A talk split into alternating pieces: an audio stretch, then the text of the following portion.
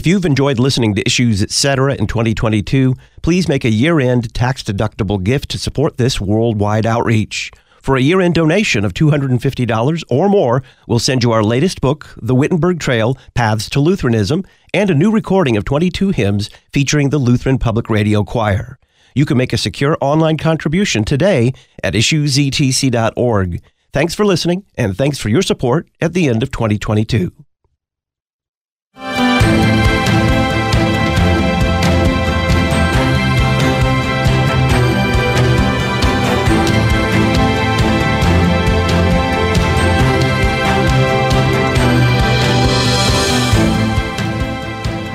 Maybe we all feel a little guilty that the holidays are upon us and they don't seem very festive. Maybe you're not able to go to church. That's a big one. Not able to see your family as you would like to see them. You're going to Zoom it this year. Who knows? And that guilt that you feel for not being as happy as you should be during the happy holidays may be part of a bigger problem or a smaller problem. But for years now, we have recognized that the time of the holidays is a time when there's a peak in what do you call them? The holiday blues, or maybe even actual depression.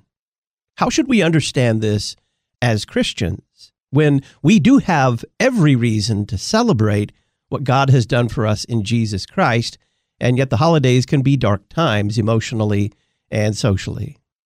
Greetings and welcome to Issues Etc., coming to you from the new studios of Lutheran Public Radio in Collinsville, Illinois. I'm Todd Wilken. Thanks for tuning us in. Dr. Beverly Yahnke of Doxology joins us for the first hour to discuss holiday blues and depression. Then we'll study the Christmas hymn, Let All Together Praise Our God, with Pastor Will Weedon of The Word of the Lord Endures Forever. Dr. Beverly Yahnke is a clinical psychologist She's executive director for Christian Counsel for Doxology, the Lutheran Center for Spiritual Care and Counsel. She formerly served as a professor of psychology and department chair at Concordia University, Wisconsin. Dr. Yahnke, welcome back to Issues, etc. It's a pleasure to be with you. Thanks for the invitation. Why do you make a distinction between holiday blues and holiday depression? So important. Uh, such a great place to start. After all, who Zooms Christmas services after all? That's just wrong in every possible way. We do need to make a distinction, though, when we talk about holiday blues or depression. Ordinarily, the holiday blues are going to refer to a seasonal kind of distress. You know when to expect it. It isn't going to happen in June. And it's a seasonal distress which is temporary the onset time, a little before Christmas. It, it, might even start a little bit before Thanksgiving if there's a great deal of family activity, family interaction. And then after the holidays, people seem to rebound. They return to the rhythm of their normal life after the new year begins. The holiday blues can be kind of a light blue or they can be deep dark midnight blues that really resemble depression and could be mistaken for depression. It could feel like depression, and some of the symptoms mimic real depression when the individual is struggling. And if people are slipping into the blues, there's ordinarily a, very good, very external reason for that. You are shopping and wrapping and cooking and baking and decorating and putting up the tree and expecting or not expecting relatives. And most people are stressed about most things. Uh, their to do list before Christmas has way too much stuff. And the blues tend to worsen throughout the holidays as the stress increases. And then they seem to remit as people return to the structure of their workday lives. So ordinarily what we have to do is acknowledge it's fleeting expect that the greater your stressors, the greater your blues. And that if you've come into the holiday season with a genuine classical medical depression, that could worsen as well. But they are two different kind of phenomena. So I take it from that that the blues are transient, but depression may last, may precede, and may even last beyond the holiday it could season. indeed absolutely right. Some individuals come into the holiday season having been depressed for three months, six months, three years. And they surely have no expectation that the holidays will make a single thing better.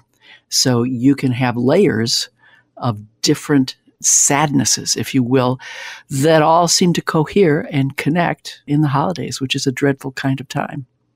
I mentioned that guilt that I think comes sometimes with going into the holidays not as happy as we think we ought to be, or really even maybe even apathetic about what's before us. Talk a little bit about that. For some people, the psychologists are now telling us guilt is a real thing. Psychology has discovered guilt and religion applauds. Yay. Yet, uh, we recognize that during a time of depression, one can become so accustomed to feeling sad and so accustomed to feeling hopeless about one's circumstances that one feels guilty. I can't change my circumstances. I can't help myself. And there's a numbing effect almost as if it's a self protective effect. I cannot deal any longer with the prospect of feeling this way. So I'm going to stop thinking about it. I'm going to stop interacting with other people. And there's a numbing and a withdrawal, which in fact makes everything worse. So let's put it in the context of this year. For many, the blues at holiday time or even depression are an annual occurrence. They know it's coming. But this year is, in many ways, different because of the restrictions on gathering, and it's made it even more depressing. Oh, absolutely. And all the sadder, as you mentioned in your opening, there are the people we can't see who are literally held prisoner, if you will, protective prisoner in assisted living centers and in nursing homes where relatives visit their friends and relatives by looking through windows and waving and holding up pictures, which is tragic someone has referred to the ability to connect with absent people as excarnational. And we love incarnation, the touching and the hugging and the kissing. There are people we can't travel to visit. There are people we've lost to the disease over these many months. And some people, particularly on one's state of residence, I suppose, some people have had very long periods of isolation and lockdown. I'm thinking of California now, which is looking at another lockdown coming up. That's remarkably hard to bear. So the cumulative stressors of home and school, which are enough for most people, have been ramped up as parents are homeschooling their children and trying to complete the requirements for their personal vocations. And then we're going to add to that, as if that weren't enough, the media's constant storm in these days, uh, filling our lives with shouting heads, not talking heads, and post election chaos and political chaos and turbulence about religious freedom. COVID has ramped everything up to the point where depression has become more prevalent. And by the measure of most research groups, depression during COVID has tripled. Uh, some groups have said it has quadrupled. And not only is that true for depression, COVID has had the same impact on anxiety, quadrupling or tripling those people who are reporting depression and anxiety disorders symptoms. So the holiday blues, which usually are their own sufficient kind of mixture of anxiety and angst and stress, uh, get bumped up with the pressures of the COVID world that we can't simply ignore. Talk a little bit about the isolation. Very few people are completely isolated, but you did mention people who are in assisted living. I know just for as an, as an example, my wife's parents live in assisted living. They're both relatively mobile. They can get out, but with very few exceptions, they have not left their apartment since March. And oh my. even though they have one another, they do have visiting healthcare workers who come in, which helps a lot. Family can occasionally go in. They've been stuck there. Talk about that kind of a situation that some people do suffer. The number of people who have lost mobility and lost the ease of coming and going are often trapped in their residence. And during the earliest lockdown, Some of the most unfortunate situations occurred when staffers tested positive for COVID and residents were thereby confined to their rooms. They received their meal on a tray at the door, could not even socialize with the individuals whom they ordinarily met and enjoyed at the assisted living or nursing home facility. And when people do come to care for them or attend to them, you have healthcare workers who are literally wrapped in layers of protective shields and masks, almost hazmat suit looking paraphernalia. And human touch is lost, and you're interacting with somebody that looks like a creature from another planet. And so these people desperately miss the opportunity to connect with their friends and their relatives. They are indeed held captive, and this is the season to set captives free. Perhaps the vaccination will allow for some of that.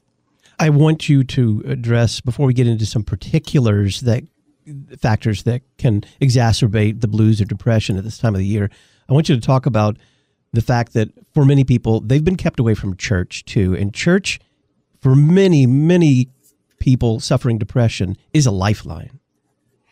Absolutely right. Although, to be honest, some people who have serious cases or recurrent depression, that's a major depression, uh, they've withdrawn from church from some little while ago. Uh, even before COVID, the most seriously depressed people find that it's remarkably difficult to go to church and be in the presence of individuals who appear to be well and enjoying their family and laundered and participating in the social world.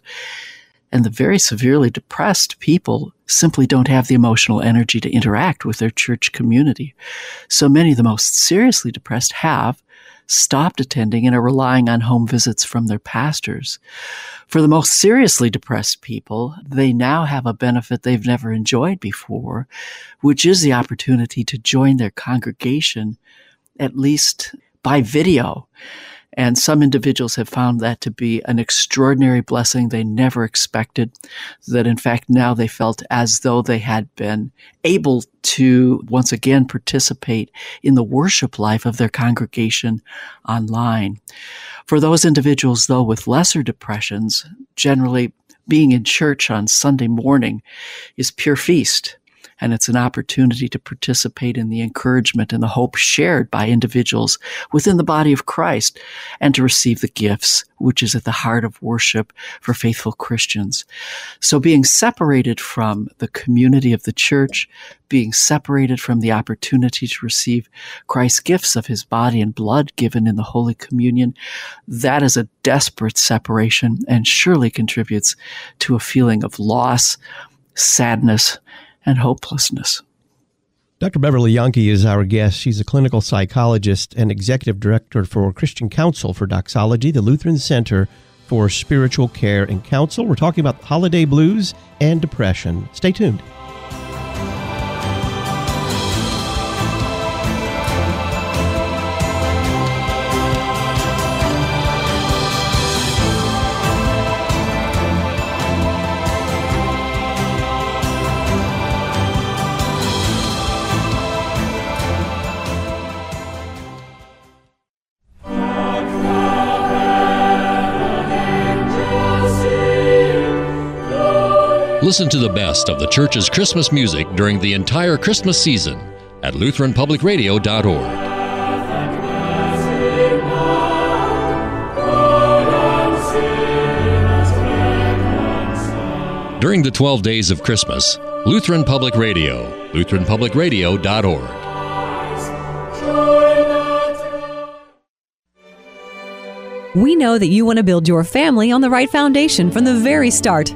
the foundation of Jesus Christ. Concordia Publishing House offers more than 8,000 products for churches, schools, and homes, dedicated customer service, and an experienced staff to help you focus on what matters most. Click to connect at cph.org. Concordia Publishing House, listening, responding, providing for God's people. Concordia Publishing House, cph.org. Your lifeline to the Lutheran worldview. You're listening to Issues Etc. Memoria Press is a family run publisher of classical Christian education materials for homeschools and private schools. Every page of the Memoria Press curriculum leads students to a mastery of content, an understanding of the classical heritage of the Christian West, and an appreciation of truth, goodness, and beauty. If you're interested in learning more, visit memoriapress.com and use the coupon code LPR23. Memoria Press, saving Western civilization one student at a time. memoriapress.com. Not everyone is comfortable with new technology. Dial A Podcast gives all generations of your congregation an easy way to hear your sermons or even devotionals and Bible studies. Once you've completed a simple one time setup, we take care of the rest. All your congregants have to do is dial the number from any phone to listen to your latest podcast, all at no additional cost to them. Dial A Podcast. Extend the reach of your sermons. Get started at dialapodcast.com now.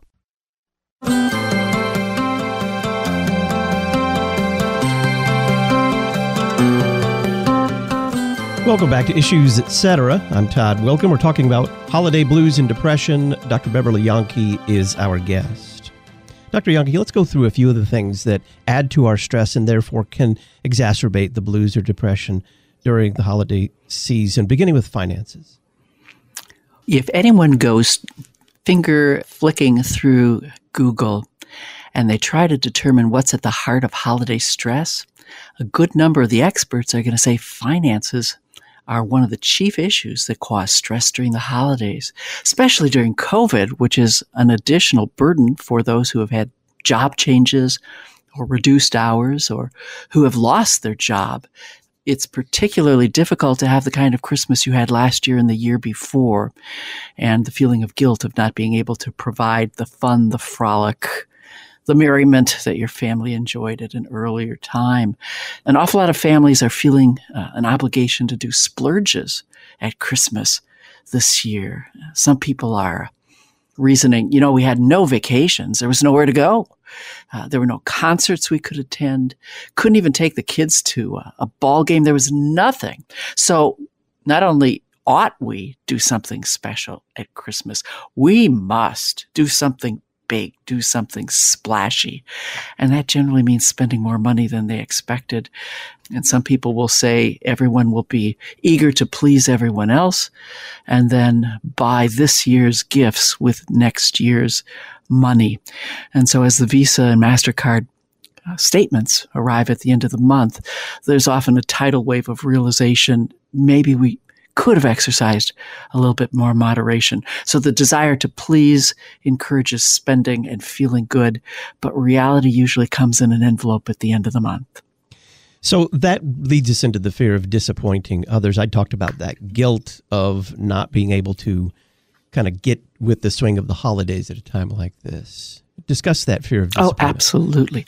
Oh, we love our family. We love our friends. And uh, the notion that anyone would be disappointed with a gift we gave or a dinner we failed to offer, we feel the responsibility almost to make Christmas perfect for everyone around us. And I have news for you. That's very unlikely. And so people need to step away from the impression we have to have the right food, the right activities, the right gifts, the right gatherings.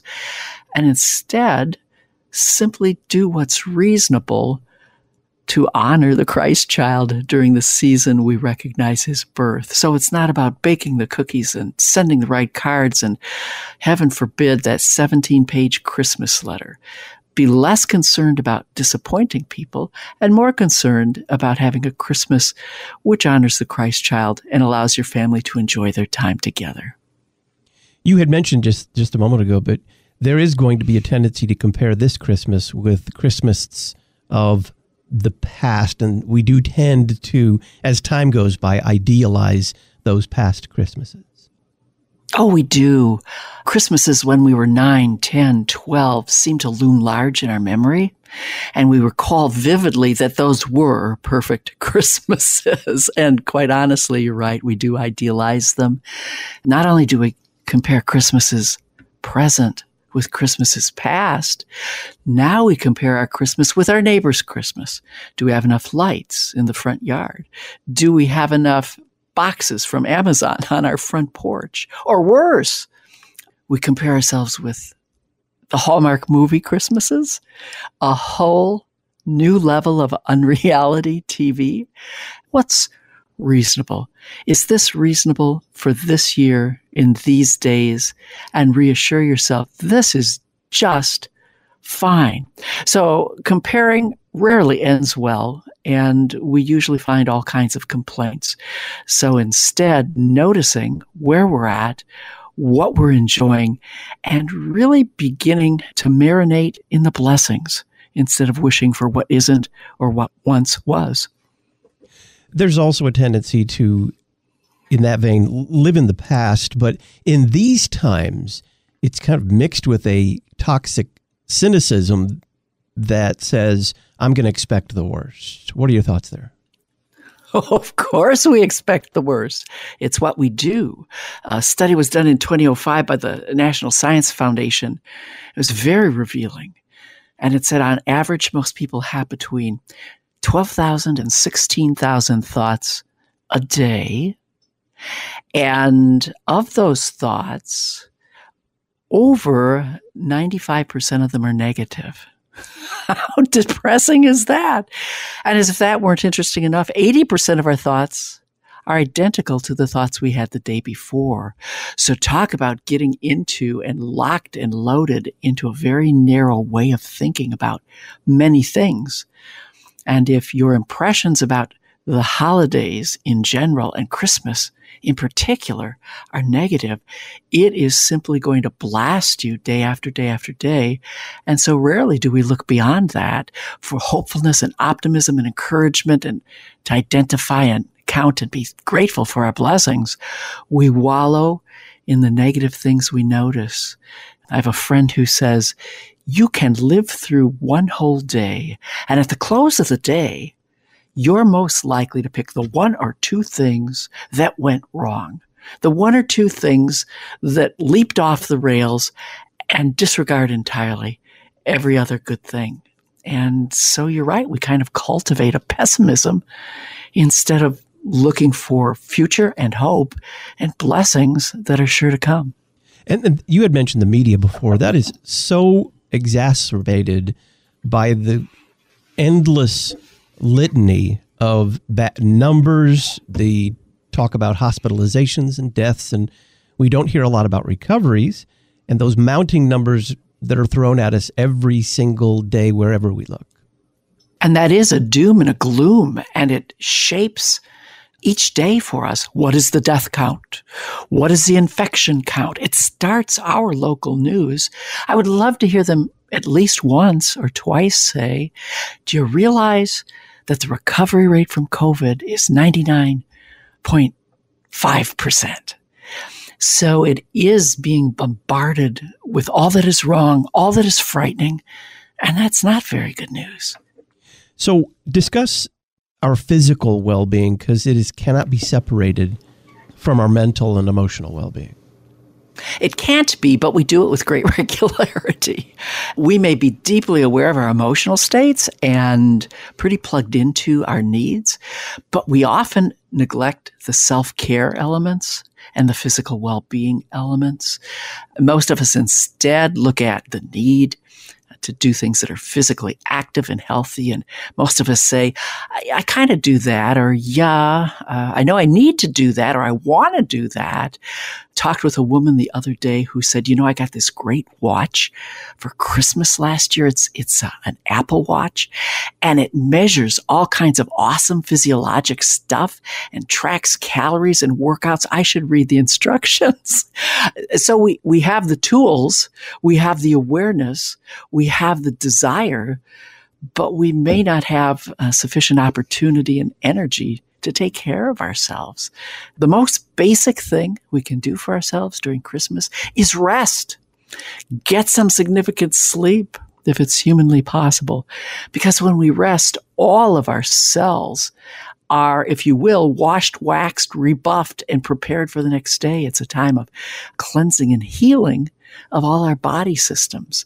So if we commit at least to say, maybe take a walk, maybe go to a mall and do a lap or two if you're able. And instead, most people live with the ought tos. Diet, same thing.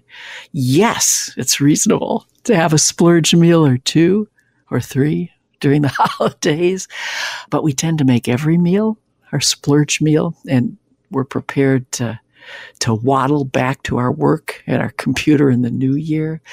And the truth of the matter is, hearing people talk about healthy food, healthy physical activity rarely results in change especially at Christmas when there's feasting to do. But talking with you now about healthy foods, I realize won't be that habit. I'll say broccoli and, and at least we've talked about it. And it might perhaps appear on someone's New Year's resolution list. But don't make physical care one more thing that you fail to do at Christmas. Do what you can. Rejoice in the little bits you are able to do and continue to plan in the future to do things that may be a little bit more ambitious and have a few more rewards in terms of the well being department in the new year. You had mentioned kind of these fundamentals of are you getting enough sleep and are you getting enough physical exercise and caring for yourself in, in those very basic ways. One thing I've discovered, especially as we pass the, the winter uh, solstice, is getting out and getting as much sunshine, even if it means putting on a very heavy coat, is very helpful. What are your thoughts there? It certainly is. Simply to be out of the house is remarkably important in combating the blues. During the early days of COVID, I found neighbors I didn't know existed as they were walking in herd like fashion uh, around the neighborhood. Exercise is great, but getting out of the house, if you're going to walk outside in, in your bundles and, and your nose warmer, or you're walking at a mall, if it's possible, walk with someone else. So it's also social. It's an encouragement. It's an activity and it takes you out of the just compression of all things needful at Christmas. It's a good thing to do. We're discussing holiday blues and depression with clinical psychologist Dr. Beverly Yahnke. Folks, it's not too late for you to make a year end tax deductible contribution to support the worldwide outreach of issues, etc. No gift is too small. You can make a secure online gift at issuesetc.org or by check. Make your check payable to Issues Etc. and send it to Box 83, Collinsville, Illinois 62234. Thanks for listening and thanks for your support at the end of 2020. On the other side of the break, we're going to talk about managing our expectations when we have holiday blues or depression.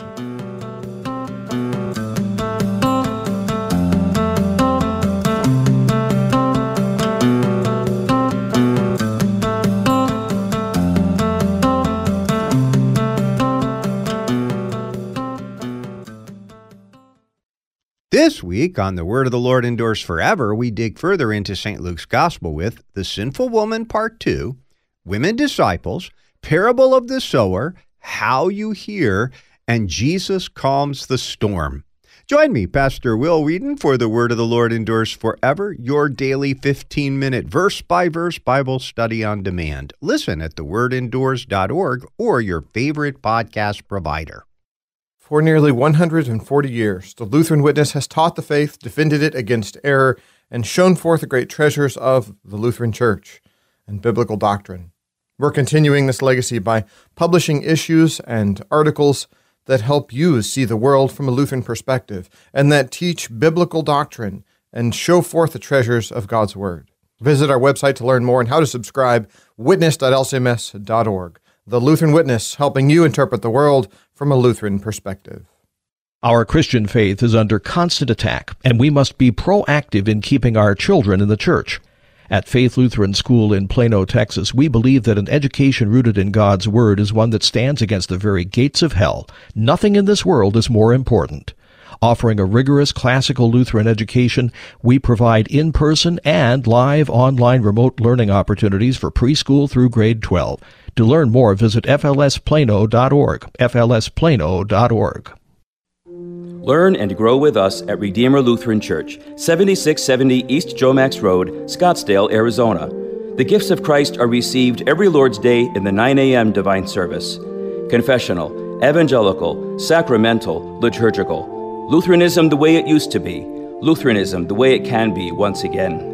If you're in Scottsdale or in the Phoenix metro region, we'd love to have you visit. And please also visit our website, redeemerscottsdale.org. For sinners only. You're listening to Issues, etc. Thanks to the following congregations for standing with us by becoming an Issues Etc. congregational sponsor Advent Lutheran, Zionsville, Indiana, Holy Shepherd Lutheran, Haslet, Texas, Holy Trinity Lutheran, Columbia, South Carolina, Our Redeemer Lutheran, Emmett, Idaho, St. Paul Lutheran, International Falls, Minnesota, Our Redeemer Lutheran, Fayetteville, North Carolina, Redeemer Lutheran, Lincoln, Nebraska, St. Peter Lutheran, Arlington, Wisconsin, Trinity Lutheran, Okmulgee, Oklahoma, and Zion Lutheran, Pleasant Plains, Illinois. Find out how your confessional Lutheran church can support this worldwide outreach by including issues, etc., in your mission or advertising budget.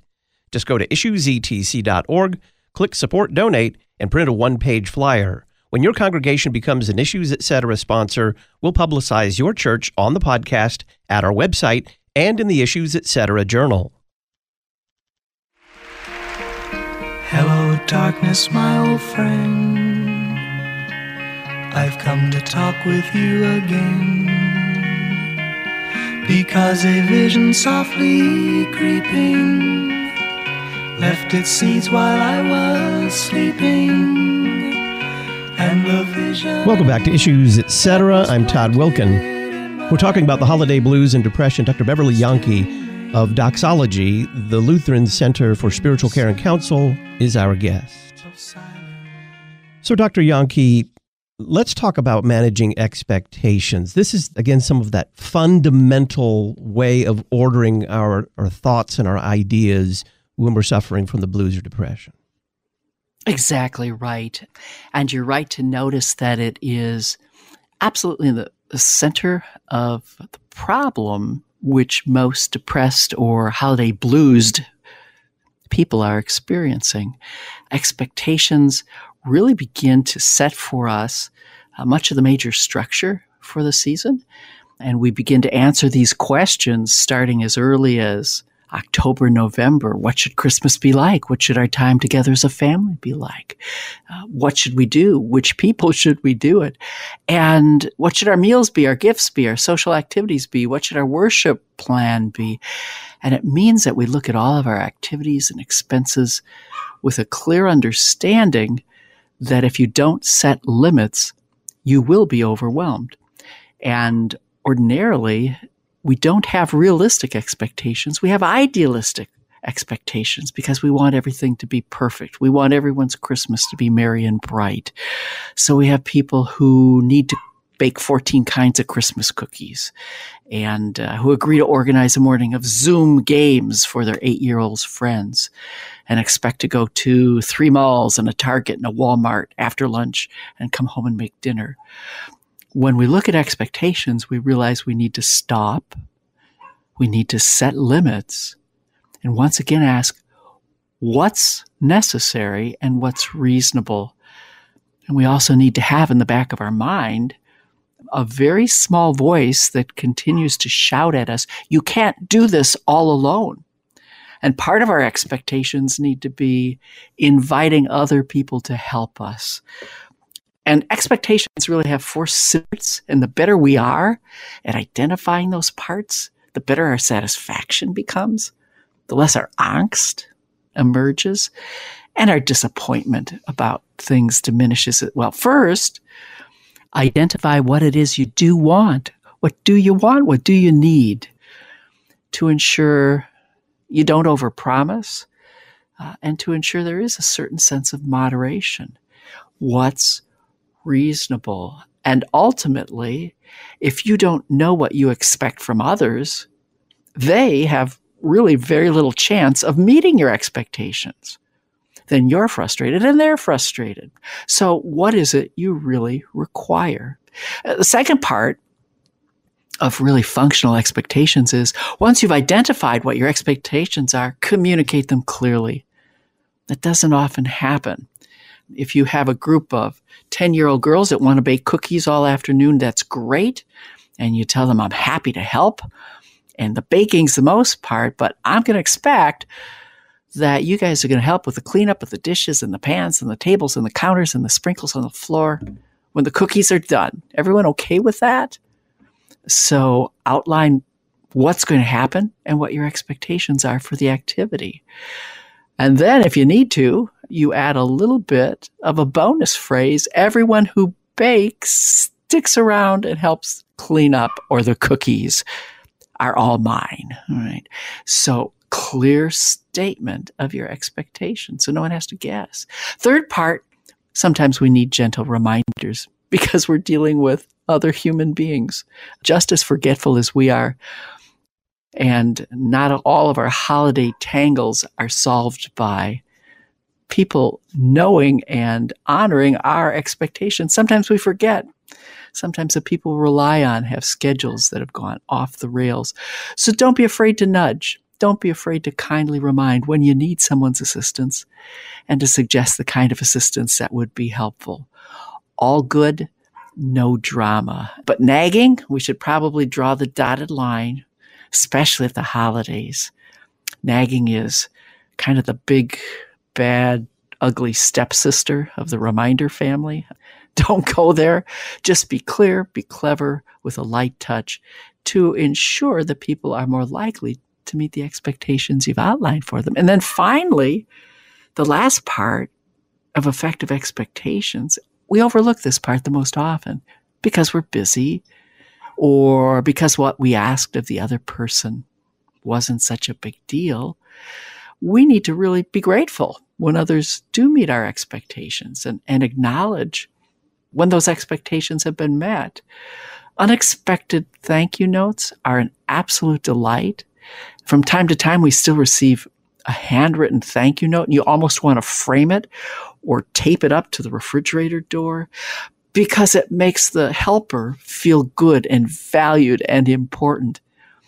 And the psychologist in me says it also increases the likelihood that they'll help you again because you've been grateful in this time. In clinical practice, I was working with a really challenging teenager, and it was uh, a young man who was about 16 years old, had academic issues, behavior issues, and his mom said, I expect to see some significant improvement in the next three to six months before this young man is on Christmas vacation. Well, that was pretty clear. And he worked hard and we got a lot accomplished. And thanks be to God, he, he achieved a lot of his goals. Everyone was pleased.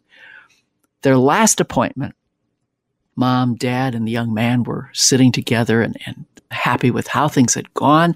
They left the office and I saw some paper sticking out from beneath the base of a lamp on my conference table. And it was a $10 bill with a note signed by the teen, which said, My mom always tells me that when we get good service, we should tip. that was another first. The note was more valuable to me than the $10 bill. So if one of those parts of expectations isn't there, you can expect frustration and disappointment and anger. And the holidays are prime time for that. I saw a couple on December 26th one year for marriage counseling. That should be a clue. And I asked, What's bringing you in? And she looked at her husband and kind of tossed her head, and said, Well, you tell her. And the man explained that at Thanksgiving dinner, we had a talk. My wife and I had a talk. We had kind of an agreement. And she said, let's not do Christmas gifts for one another this year. Let's, let's not do that. I won't shop for you. Let's keep it simple. We don't need to do that this year. And the man said, I thought that was wonderful. That was a great idea. I felt off the hook. I didn't worry about it. And the man went on to say, then on Christmas Eve, she comes out and she has this big gift box for me. And she just kind of sat there and looked all expectant like. And the kids then started looking at me like I was going to have some big surprise, and I had nothing. And I told her, Remember, we talked at Thanksgiving, and I said we weren't going to give one another gifts this year. And then she got all teary, and it was a mess. And she was hurt. I turned to the wife and I said, You had a Thanksgiving conversation. You said no gifts. He followed your instructions exactly, but you ended up being hurt and disappointed. And she looked at me and she said, He should have known what I meant. And she added, A woman can change her mind. Please never substitute ESP for a clear statement of expectations. And apparently, with some people, you may need a signed contract because, yes, people do change their mind. Best case of clear expectations I've seen this week. There's a Facebook post from Pastor Todd Peperkorn, pastor of a church out in Rocklin, California, chair of St. Louis's Board of Regents, a fine human being to boot. Here's what he posted on his Facebook page. Would someone mind buying me one of the new M1 MacBook Airs for Christmas? Thanks. I appreciate it very much. No one will ever accuse us of having to read his mind. He clearly takes the promises of his faith seriously when it comes to ask and you shall receive. Although I didn't know it worked through Facebook. So, yes, expectations are vital. Examine them, be able to uh, make them moderate and reasonable. Ensure, all things considered, that you've been able to communicate them clearly and remind people and then ultimately thank them. That's a good thing. Expectations matter, and we do have a great deal of control over whether or not we're disappointed. Dr. Beverly Yahnke is our guest. We're talking about the holiday blues and depression. She's a clinical psychologist, executive director for Christian Counsel for Doxology, the Lutheran Center for Spiritual Care and Counsel. She formerly served as professor of psychology and department chair at Concordia University, Wisconsin. We're going to talk about seasonal affective disorder and how it's different from the holiday blues next.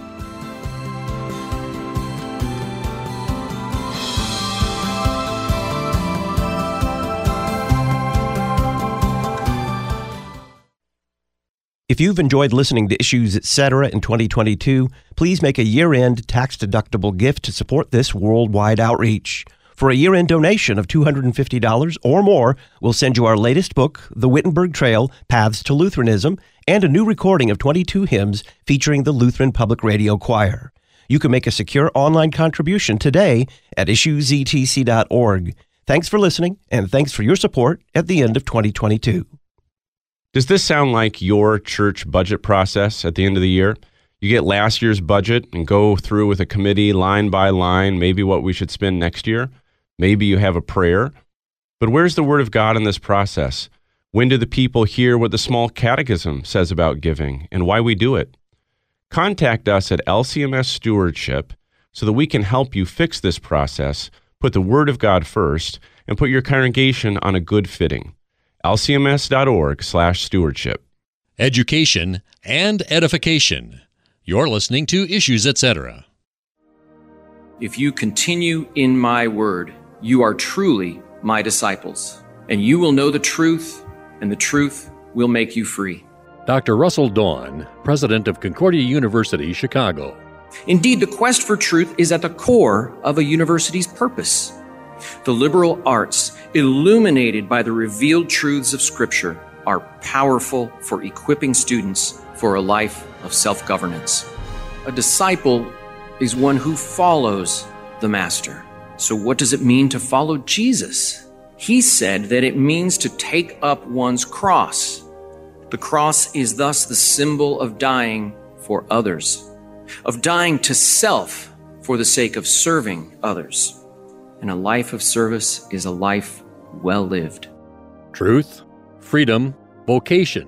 Concordia University, Chicago. cuchicago.edu.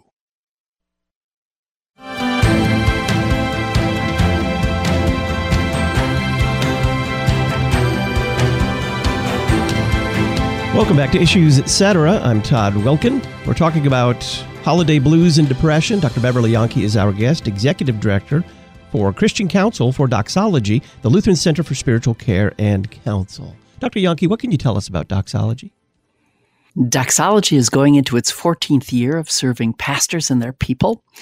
We are an RSO, a recognized service organization of the Lutheran Church Missouri Synod, devoted to distinctly and thoroughly Lutheran study of the care of the soul.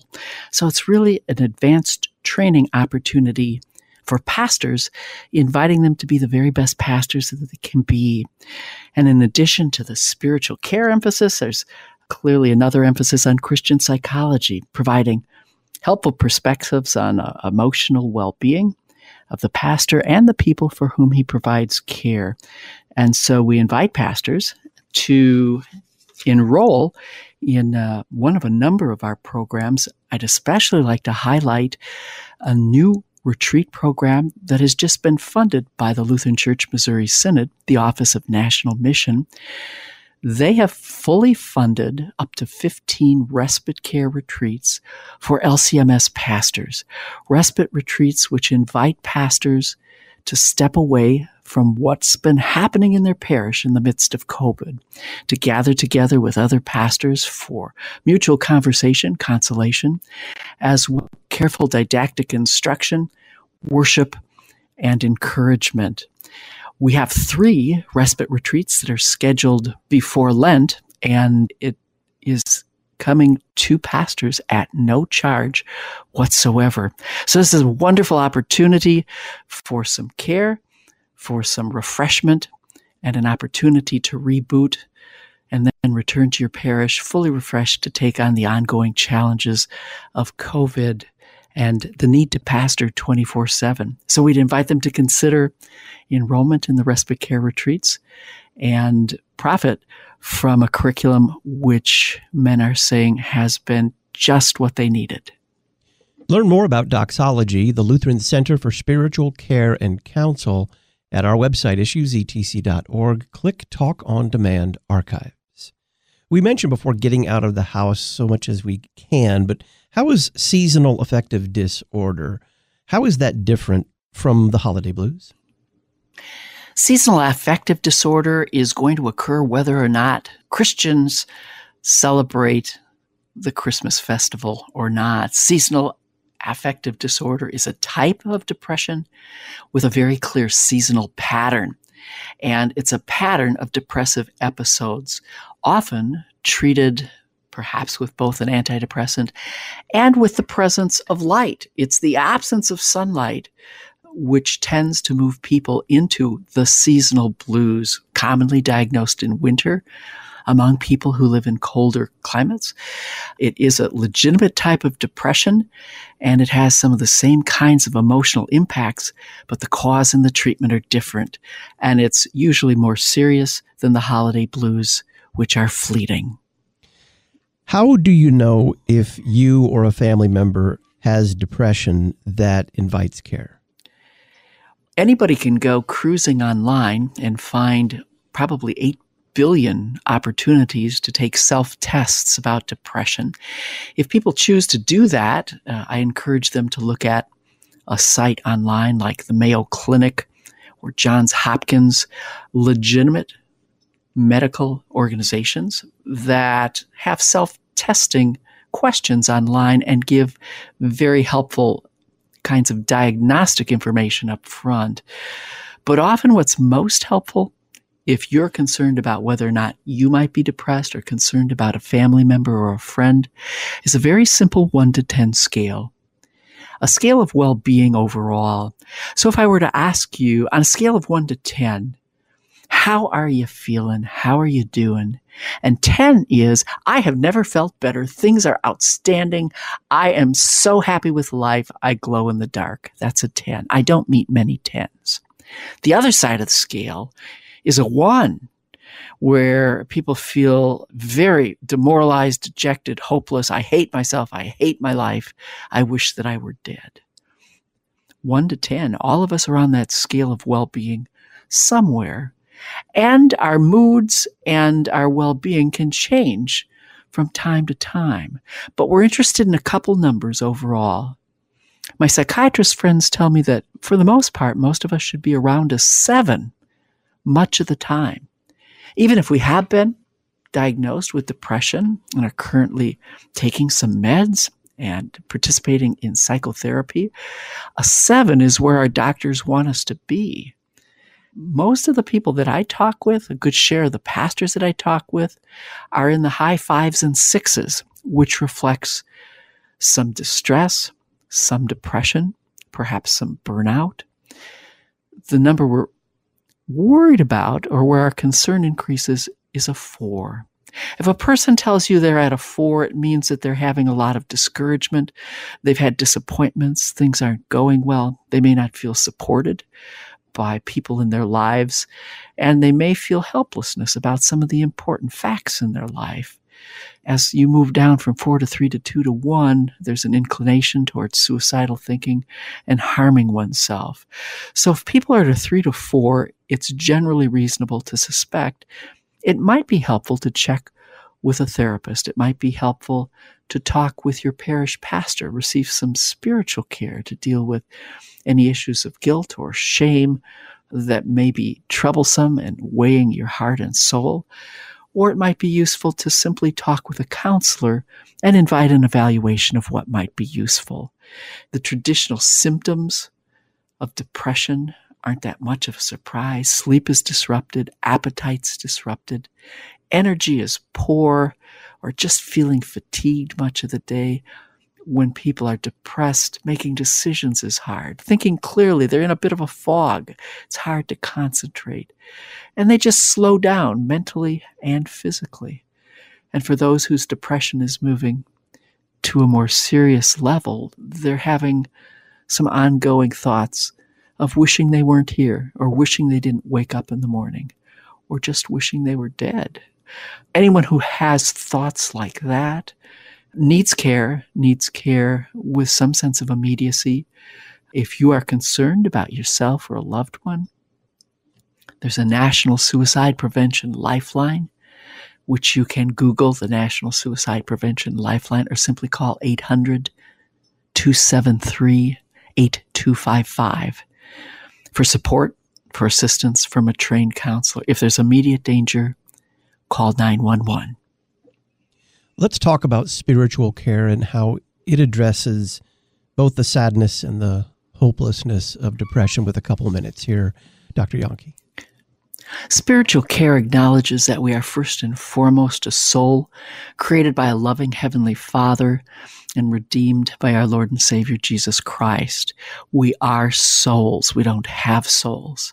And souls require care. Souls require care that's found in corporate worship, that's found in the sacrament of Holy Communion, and can often be provided individually, individual spiritual care with a pastor, where a very caring and gospel rooted pastor listens to the contents of your heart, discouragement, shame, and guilt, and invites an opportunity, if it's appropriate, for individual confession and absolution, to bring words of scripture, to pour healing balm on all failures, disappointments, dissatisfactions, and frustration, and to be able to teach one how to use the Psalms to pray, to bring one's complaints before God with an expectation of hearing and blessing.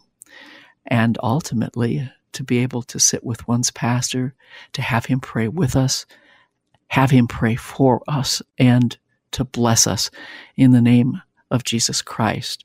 It is a remarkable encouragement and does much to stop the negativism, the guilt, and shame. Dr. Beverly Yahnke is a clinical psychologist. She's executive director for Christian Counsel for Doxology, the Lutheran Center for Spiritual Care and Counsel, and she formerly served as professor of psychology and department chair at Concordia University, Wisconsin. Dr. Yahnke, thank you very much. My pleasure. And ultimately, you know, no matter how you're feeling, how difficult it may be for you, uh, don't forget to include the Christ child uh, as the absolute centerpiece of your Christmas celebration. He is the perfect gift for each heart, no matter what age or size. Up next, we'll study the Christmas hymn, Let All Together Praise Our God, with Pastor Will Weedon of The Word of the Lord Endures Forever. I'm Todd Wilken. You're connected to Issues, etc.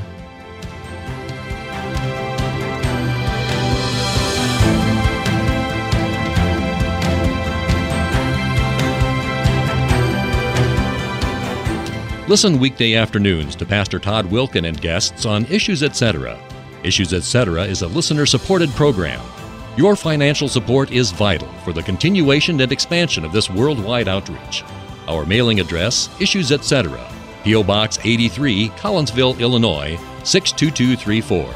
Box 83, Collinsville, Illinois 62234. You can also donate at our website, issuesetc.org. Issues Etc. is a production of LPR, Lutheran Public Radio.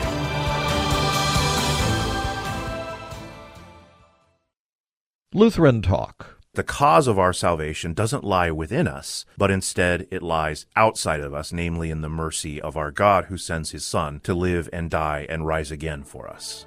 Lutheran Music.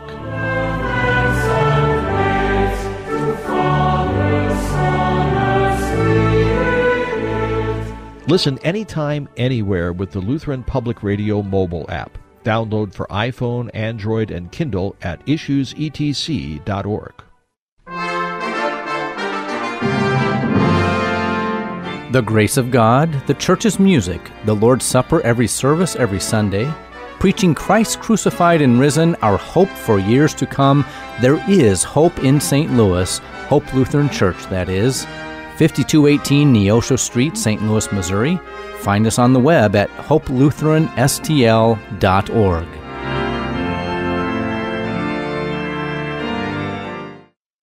College Preparation Station in Maryville, Illinois offers ACT, SAT, and PSAT test prep, scholarship application classes, college and career counseling, and more. Hi, this is Lori Konski, president of College Preparation Station. We have helped our students obtain more than $7 million in tuition scholarships in 12 years. Find out more at cpsprep.com. Let us help you create a vision and find your future. The College Preparation Station in Maryville, Illinois, cpsprep.com. The Word of God, daily worship, Lutheran hymnody and catechesis, instruction in phonics, traditional math, literature, grammar, history, Latin, and strings. It's all part of our daily life here at St. Paul Lutheran School in Hamel, Illinois. St. Paul is seeking teaching candidates for the 2023 24 school year. Learn more at school at stpaulhamel.org. Consider joining the faithful faculty at the only classical Lutheran school in Greater St. Louis. School at stpaulhamel.org.